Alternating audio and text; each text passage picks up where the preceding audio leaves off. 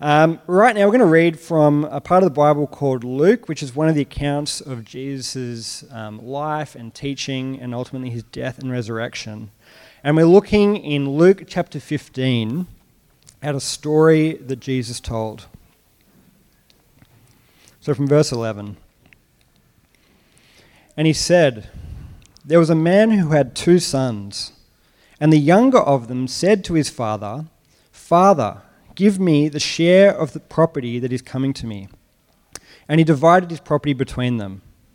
Not many days later, the younger son gathered all he had and took a journey into a far country, and there he squandered his property in reckless living. And when he had spent everything, a severe famine arose in that country, and he began to be in need.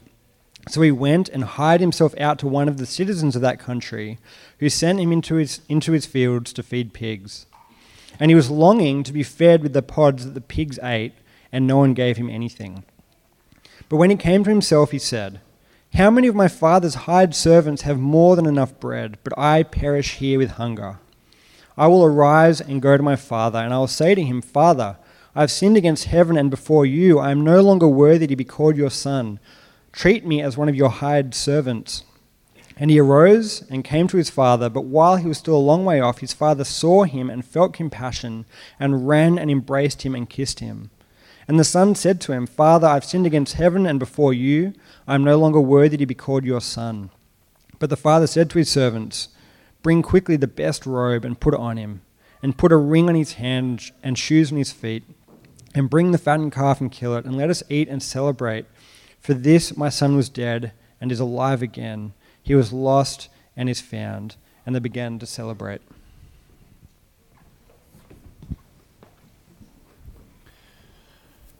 Well, before we um, get into the passage for this morning, there are just a couple of people I want to thank. Uh, the first one is the band. This morning, um, they had to work out what to do without a keyboard before it arrived. And they started with the school piano and then just decided to pivot and keep the school piano. So I want to say well done to Chelsea and the team for that. Uh, yeah, I think that's worth a clap.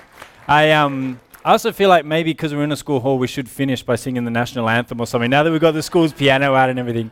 Um, but I also wanted to thank you all just for being here on Father's Day morning and for taking out the time to be with us.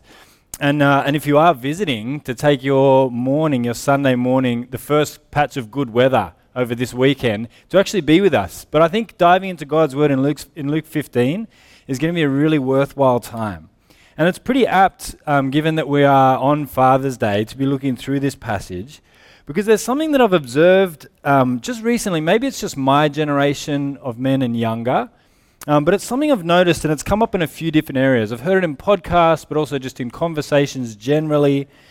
Um, and it may just be my unique experience, but we live in a postmodern era where my personal experience is as important as universal truth anyway, so maybe it's just universally true. But I've, I've noticed the theme that keeps coming up is that young men and women are terrified of becoming parents. I don't know if this has come up in your conversations as much as well. And it's not from a selfish fear of like, when I have kids, I'm going to miss out on all the good things of life or travel or career or this sort of stuff. I'm sure that's out there too. But there's a fear that having kids is going to be this incredibly fraught affair, and the terror is that we're going to mess them up. That's what it is. Now, I don't know where this is coming from particularly. Part of it is, some of it is certainly an articulated fear that if you've had a difficult experience of your parents, the, the concern is that you're going to replicate those same behaviors and kind of pass it on. But bad parents have been around since forever. And for generations past, I don't think there was this general fear about becoming parents. This seems to be something that's relatively new. I think what's happened is it used to be the case that parenting was viewed as like running a half marathon. It's very difficult, but anyone who wants to do it, if they put their mind to it, can do it. That was how it was sort of seen. Difficult, but anyone can do it. Now, it's almost seen more as like bomb defusal, right? You have to be a certain type of personality, highly specialized and trained, and there is possible disaster on every side. And I think where this has come from is because as a culture, we're so good at getting good at things and we optimize absolutely everything that it was only natural that parenting would kind of be the next sphere to optimize. And now, because of advances in kind of science and psychology, we now know 50,000 new ways that you can mess your kids up. And so everyone is just like, it feels like bomb defusal. It's like you clip the green wire before the red, bang. You go too quick, bang. Too slow, bang, right? On, on every, in every way, there are ways to mess up your kids. It feels like you get one shot, and if you mess it up, that's it, you're done. That's why you have multiple kids. It's like cakes. You burn the first one, you're like, oh, well, jog on, we go again. Better luck with the next one. But I think it's partly because I have three kids. That's not, how, that's not why. I think the, I think the bigger reason is at a worldview level in terms of our culture. I think as a, as a culture, as we've moved away from a Christian heritage and the gospel story as a whole, we've lost a sense of a story of redemption as being a part of our lives. And so the thought is you really get one shot to get it right, and if you don't get it right first go, well, that's it. Too bad, so sad. But in the gospel, what we see is that there is a chance at redemption because at the heart of the gospel message is this we screwed up big time, and God comes in and redeems and saves. We made a huge mess of things, and God actually changes that and makes things new. That the gospel is ultimately a story about second chances, a story about redemption, and about renewal. And the story of grace of the gospel is one that when you apply it to the sphere of parenting, but not just parenting, but all of life, you can see that actually God can make things new that He can repair what was broken, He can fix what was damaged, He can change what was ruined. And with that, in one, I think it takes the terror out of parenting because you know it's partly just trusting the God of grace. But secondly, more broadly, it shows us that we don't just get one shot and it's done. That actually things can get pretty bad in life, and God can use that in incredible ways to bring about new joys and new hope. And so, as we dive into this story about a son and a father that Jesus tells, that is a perfect story, we're going to see the extravagant grace of God on display. Let's pray together before we dive in. Father, we just thank you that your word is so rich, that in your word we understand your grace and your mercy to us in Jesus. And in this story of a wayward son, we see that you are a loving and good Father who redeems and forgives. And Father, we pray that you would press this grace deep into our hearts, and all for the sake of your name. Amen. Well, Jesus often told stories to communicate the gospel, and he told many different stories to explain it in different ways. And this one is no different. The one we're looking at today is a relatively famous one that even if you're here and you didn't particularly grow up going to church or knowing people that went to church, you may have heard of the prodigal son. You might have heard someone say offhand, oh, the return of the prodigal son. It's not a word that we use very often, but prodigal just means extravagant to the point of reckless. And it's a story about a son who, in many ways, spends extravagantly to the point of recklessness and finds himself in trouble. But the misnomer of this story being called the prodigal son is that as you dive into this story, as you'll see this morning, it's not actually really about the son. The focal point is the father. And it's not the extravagance and recklessness of the Son ultimately that's going to be on display, but the extravagant forgiveness and grace of a loving Father. But the story starts in this way. In, uh, in Luke 15 11, it starts, and Jesus says, There was a man who had two sons, and the younger of them said to his father, Father, give me my share of the property that's coming to me. And he divided his property between them. Now, everyone listening to the story in an ancient Near Eastern context at this point knows that Jesus is telling a fictional story to make a particular point. And the reason they know it's fictional is because no one in their right mind in the ancient Near East, no son or daughter, would ever ask for their inheritance early. It's rare even today, but it was, it was rare to the point of completely never ever happening back then. And the reason for it is to dishonor your parents like that was considered unthinkable. In fact, if Jesus was telling the story accurately, he would have said, A man had two sons, one of them asked for his inheritance early, then the man had one son. And that's the end of the story. That was how it would really go in the ancient Near East. So when Jesus says, the dad then goes away, divides his property up, and gives the son his inheritance, they're all leaning into the story at this point because they're like, this would never happen. Where is Jesus going with this? And this is good storytelling. Jesus often does it. He takes a scenario and a setting that's familiar to his hearers, and he just puts a twist in the story to kind of drag you along. But here, it starts with the son saying something that's deeply offensive. He's saying to his father, Dad, You are dead to me. I want your stuff, and I want it early, and I want it now. I don't want relationship with you. I want what you have. And not only that, it would have been deeply humiliating for the father. Because back then you didn't have a lot of liquid assets. If you wanted to give an inheritance early, you would have to go and get your physical property, divide it up, and sell it. And so people in the community would be like, oh, I thought your farm was going great. Why are you selling off a portion of your land? And as people talk about it, they realize this guy's got a son who's asked for his inheritance early and he's giving it to him. So this is a humiliating request. But the father does it, divides up his property and gives it to him. But even from there, the story gets rougher. In Luke 15 13, it says, Not many days later, the son gathered all he had. So he takes up everything that the father has given him, and it says, And he, he took a journey to a far country. So not only has this father lost part of his property, now he's lost relationship with his child. Now, for many parents, or even people thinking about becoming parents, this is the nightmare scenario, isn't it? The idea that your, your child would not want to speak to you anymore, would go to a far off context, would leave the community and want your stuff and have nothing to do with you. This ultimately is many parents' fear. And here it happens to the dad. But not only that, it gets harder from here even. Look what happens.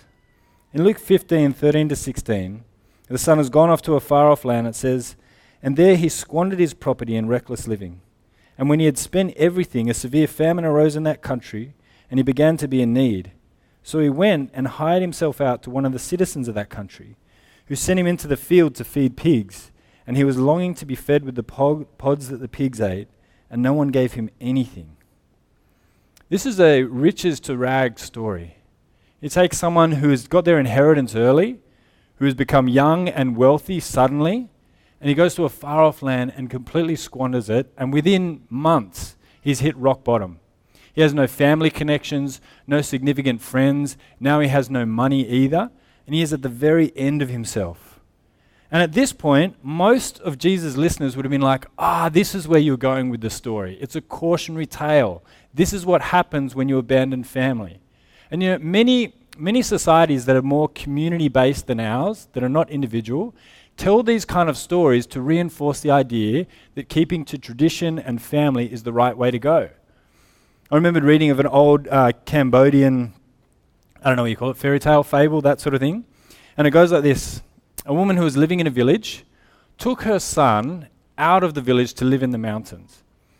And while she was there, her son became really sick. And a thief came along and saw that her son was sick and decided to trick her. So, what he did was he said, uh, The reason that your son is sick is because there are spirits that have attached to him. And the way you can get rid of this is by putting him under the rice pestle in order to scare them off. Now, the way this thing works is it's like a seesaw, and you stand on one end, and as you jump up and down on it, it crushes the rice at the other end. And so he said, Put the child under the other end and stand on this end. And she did that. And obviously, at that point, she can't move because the child's at the other end. And while she did that, he went and robbed her house and took everything and took off. And she was standing there for hours calling out for help until f- someone finally came and took the baby out of the other end of the, the pestle thing. And then from then on, the moral of the story was this this is what happens when you leave the village. This is what happens when you leave family and relationships. You move outside of safety, and bad things happen. And cultures will tell these stories over and over again. And don't forget, even as an individualistic culture, we still have Disney to give us our cautionary tales as well about being too family oriented or too stuck in the community. But these stories are told over and over again as warnings. This is what happens when you break with tradition. And so at this point in the story, Jesus has told a story where a son does something despicable, and then it gets worse for him, and then look at the consequences. His life is an absolute mess. So everyone listening to the story at this point is like, Yes, Jesus, get him. Tell our wayward kids to keep your tradition, obey your parents, do what we say. But this is not going to be the point of Jesus' story. It's going to twist again. Because this story isn't actually about families and wayward kids, it's a story about us. Jesus is actually explaining here not the story of wayward sons and their fathers, but our relationship to God, humankind and God. And what he's explaining essentially is what sin is. So, most of us, when we hear the word sin, especially if you haven't grown up in maybe a church context or something like that, but even if you have, our instinct is to think of it as breaking God's rules. But first and foremost, you see from this story that sin is actually breaking God's heart. It's a break in relationship. So when we think of sin, we tend to think of it as like a student teacher relationship. There's a harsh teacher who doesn't really have anything personally on the line, it's not an actual relationship connection. And so breaking rules is more like rebelling against a difficult teacher. But no, Jesus says actually it's more like kids walking away from their good parents. That's what it's more like. So we're meant to see in this son a picture of how each of us has related to God. And sin ultimately is when we say, God, I want your stuff. I want the thing that you've made, the stuff that you've made, and I don't want you. And sin doesn't insult the Father, it doesn't necessarily sneak behind his back or steal from him or curse him or badmouth him, but it just shows a complete indifference towards him. God, the things you have made are the things that I really want, and I don't want relationship with you. I want to enjoy these things outside of relationship with you. And this is how often we live avoiding God and yet wanting the things that He provides. And we recognize that this idea of, of using things that using people for their stuff rather than them isn't good. If you've ever experienced it, if you've ever been in a work context where you thought someone was your friend and it turned out they were just networking or using you t- in order to get a promotion or to get some new clients or whatever else it is, it feels dirty. We don't like being used. We don't like to find out someone is just in relationship with us to make someone else jealous. We don't like it when people want something from us but don't want relationship with us. So we understand it. But here Jesus is saying this is what it's like, what sin is actually like. That's our attitude towards God. Sin is saying that we want your stuff and we don't want relationship with you. And ultimately, what this story tells is that life without connection to God doesn't ultimately satisfy. When we go about seeking the good life without God, we don't find it. It becomes elusive to us. In fact, the whole next series that we're looking at, particularly the first week, is how elusive meaning can be without a meaningful connection to the God who created the story that we're all living in. But we do find out that things don't satisfy. That we keep going after things only to find that, that once we have them, they kind of lose all meaning. I remember speaking to an athlete who'd reached the, the absolute peak of their field. And the day after they had won a, a gold medal, was what they got to, they said they found it profoundly disorienting. And it wasn't just their experience, that many athletes experienced a similar thing. When you finally achieve the thing that you thought would bring you the most meaning, the next day feels very strange. Because all of life has been building up to just before that moment. And once you have it, it kind of feels like what's next? You either have to go again, and then again, and again, and again, and again, or you realize this is it. This is as good as it gets. Life, the best moments of life have already just gone by and they're not coming back again.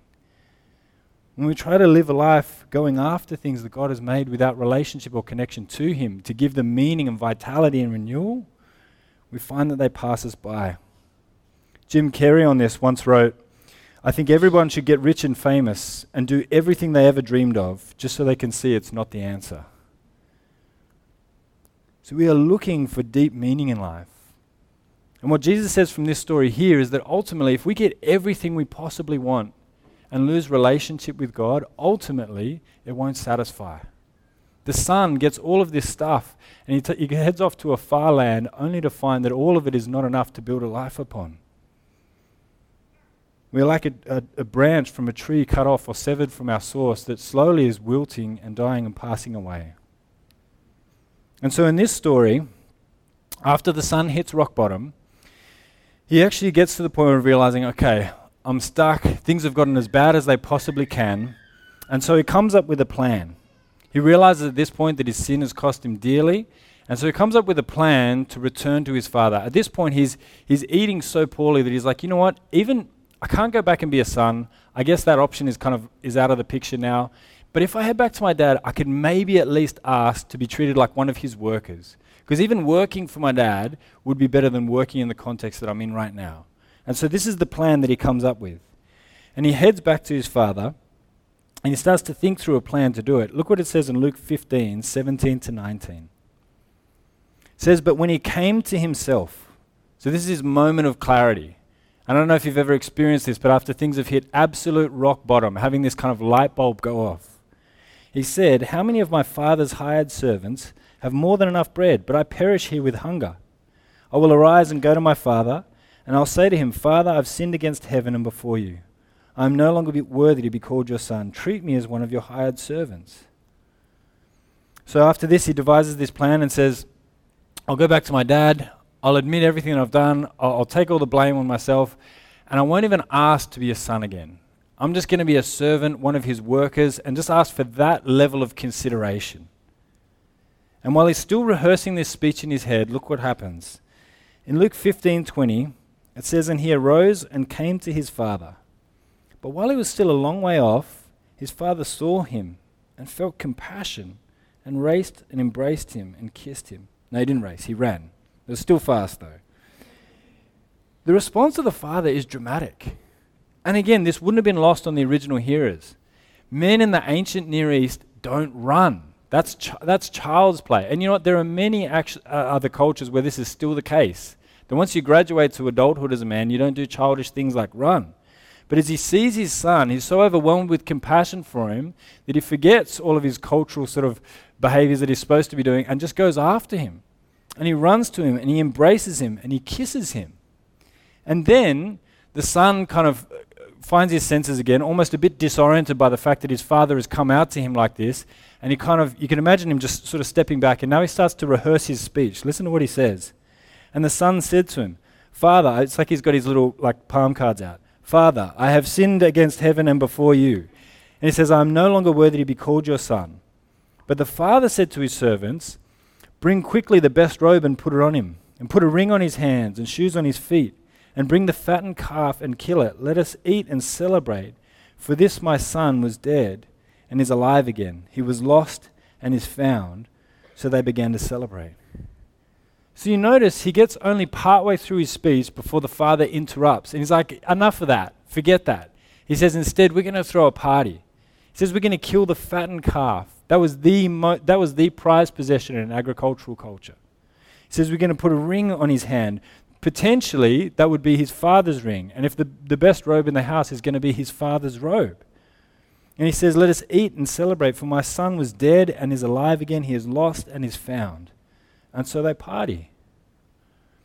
I want to, many people imagine that if there really is a God, and we really have sinned against that God, that to come back to him would be kind of like walking back in the house and his hands are on his hips and he's like, Look who's come crawling back, yeah, after you tried to live life without me. But here, Jesus is saying, No, this is what the Father is like. He doesn't look down his nose at those who have returned to him. He loves his children whom he has made and embraces them with compassion. That the gospel that Jesus came to embody is that God loves his people and pours out his life because the truth is, real forgiveness is not cheap, is it? It's costly. When you forgive someone, it costs you something. In this, in this image of the Father, look how much it cost him to forgive his son. So not only does he forgive the debt, so he's given that inheritance early, he forgives the personal insult and the humiliation that came with that. But on top of that, if he welcomes his son back into the family, that means if he really is a son again, he's a part of the will which means he's going to divide his property again amongst him. And not only that, but he throws this celebration for him, which costs him even more. Forgiveness is costly. And it's always the case, even in relationship, that if you forgive, it costs you. Because whenever you forego the payment for something done wrong against you, you bear the cost. We know this in every sphere of life.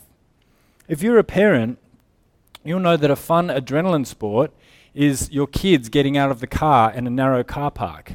Because for whatever reason, they exit every vehicle like a SWAT team. They just kick the door, it's like the car's on fire. They kick the door open and charge out. So if you ever pull up to like a luxury vehicle, you just, the heart rate is way up. You're briefing the kids on the exit procedure constantly. Like, let me get out first so I can stand as a cushion between you and the door while they slam it into you. Anyway, on one of these occasions, it wasn't our kids' fault. They opened the door partially, and in God's providence, a, a very localized gust of wind just came between our cars and grabbed the door and flung it straight into the car next to us. Now, it wasn't, fortunately, it wasn't like a Merc or anything like that. It was actually a pretty banged up car. And so the first suggestion from the kids was like, well, you know, Dad, it's not like a really fancy car. Like, there really isn't much damage on there, so you, you know, it's not going to be a big deal.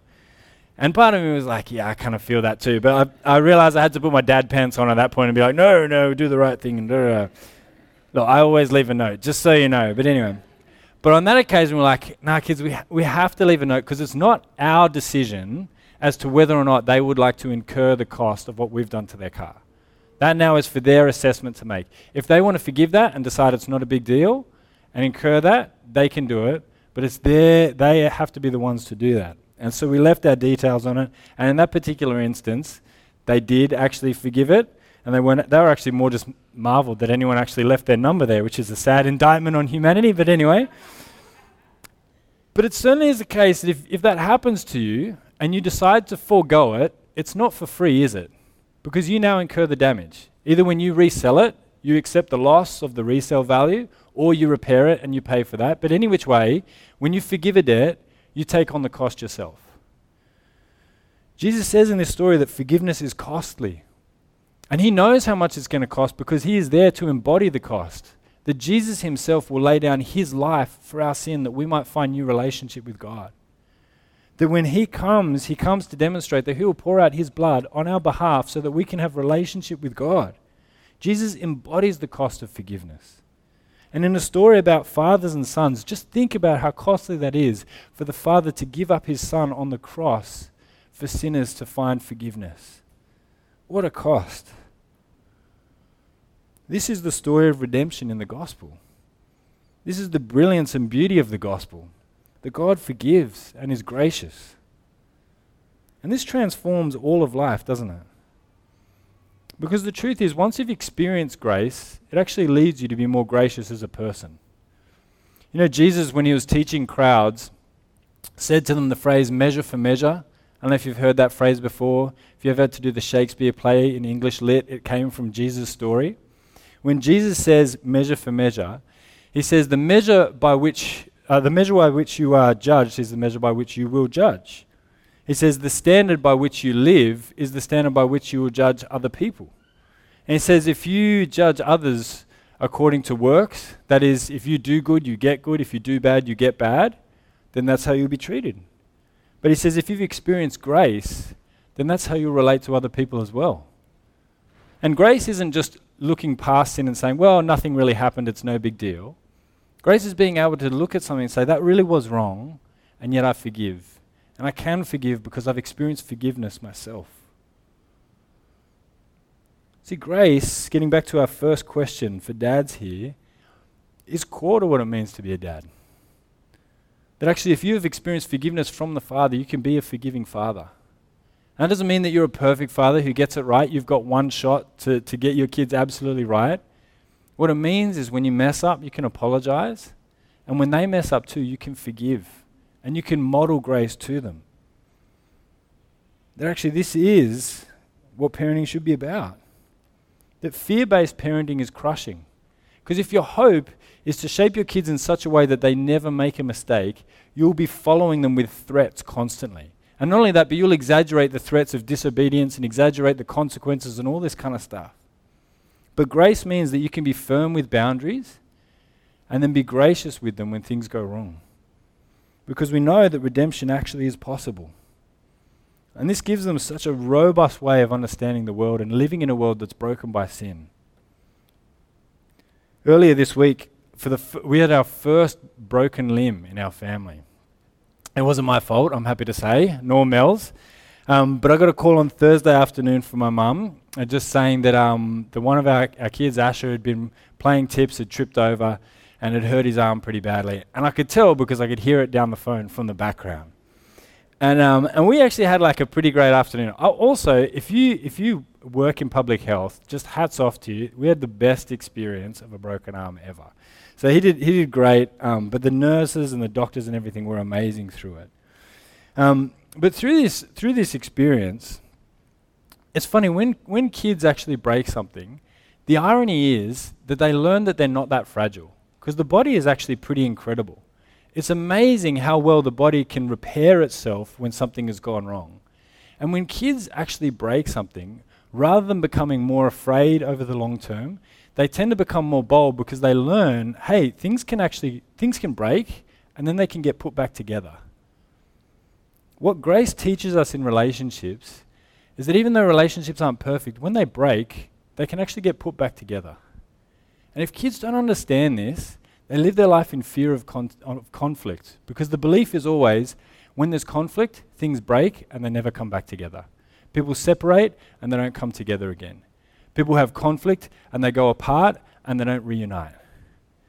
But grace teaches us that things can break and be repaired. That the relationship between God and humankind could be breached and broken and shattered, and yet can be repaired and made new. That there can even be new joys after repair. That there can be new depths of grace and mercy. We can teach kids a resilience by teaching them the gospel story. The reason we went through those, those questions with Jack and Eilish about building the Word of God and the gospel into the life of Billy and James is because we want them to know from the start that there is a story that rules over all things, a story of redemption where things were broken and yet put back together. And not only that, but it means that there is hope. If you've experienced broken relationships and you know the gospel of grace, there is hope that there might actually be transformation. That a difficult relationship with a parent or a child might not always be that way. That if God could bridge the gap between us and Him, then He might start to work renewal in your relationships as well. That things that have come apart might actually come back together again. That there might be restoration. And not only that, but that within a church community, as you experience relationships that maybe do work, that are reparative, that were different to the ones you experienced in your family, you start to see that God does bring things back together. That maybe there was a difficult relationship with your parents, but in your new spiritual family, you find older mums and dads who model what it's like to be a grace based parent. The truth is that the gospel story tells us that things can come back together, that there can be healing and there can be renewal. And Jesus makes it clear from this story that our God, our Father, our Heavenly Father, is a forgiving dad. Let's pray that we live in light of this grace. Father, we are just amazed at the grace you have shown us in Jesus. As we see the depths of our sin and our wandering and our walking away from you and the cost it was to forgive that it was the blood of your Son, Jesus. We're just amazed that you love us. And Father, as we just contemplate the depths of the gospel, we pray that it would transform us to be a people who are gracious and loving like you are. That as we experience your forgiveness, it would lead us to forgive. As we experience your love, it would lead us to love. And as we experience your renewal and your redemption, it would grant us hope not just for the future to come, but that in this life, between now and when Jesus returns, that things can be renewed and changed. And so I just pray for anyone here whose heart has been broken, that they would trust that you are a God of second chances and of renewal. And Father, we pray that you would strengthen your people by your Holy Spirit to trust deeply in the gospel. And we pray all of this for the sake of your holy name. Amen.